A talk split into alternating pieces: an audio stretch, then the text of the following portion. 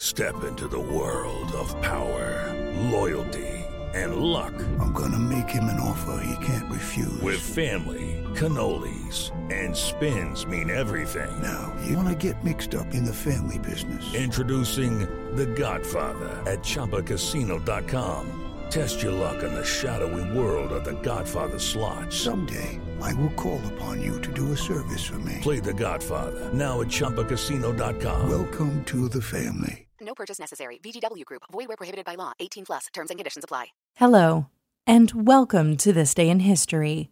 Here's what happened on February 2nd. Today is Groundhog Day, which was first celebrated in Punxsutawney, Pennsylvania, on this day in 1887.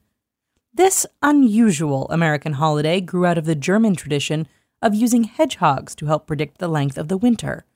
When German immigrants moved to Pennsylvania, they replaced hedgehogs, which are not native to North America, with groundhogs, also known as woodchucks. Today, the country's most famous groundhog is Punxsutawney Phil. Phil's ancestors have been predicting the length of the winter for more than 130 years. Unfortunately, they aren't very good at it. Meteorologists say the groundhogs get it right only about 36% of the time. Also, on this day in history, in 1848, the Mexican American War officially ended. In 1882, novelist James Joyce was born. And in 1979, punk rocker Sid Vicious died in New York City. That's all for today in history.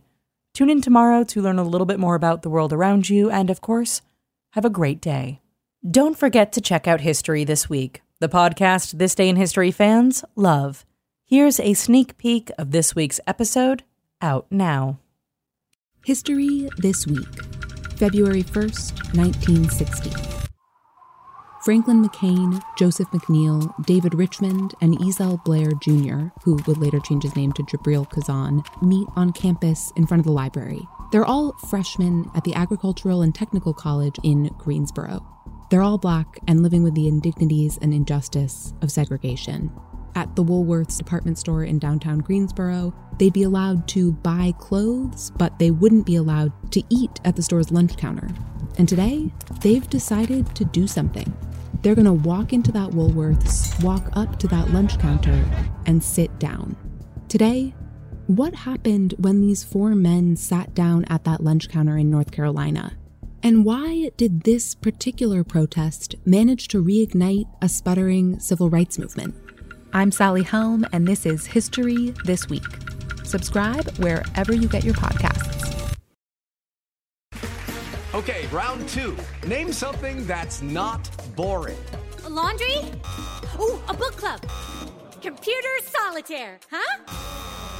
Ah, oh, sorry, we were looking for Chumba Casino.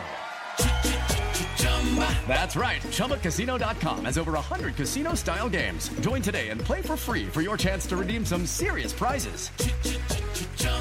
ChumbaCasino.com. No purchase necessary. Full prohibited by law. 18 plus terms and conditions apply. See website for details.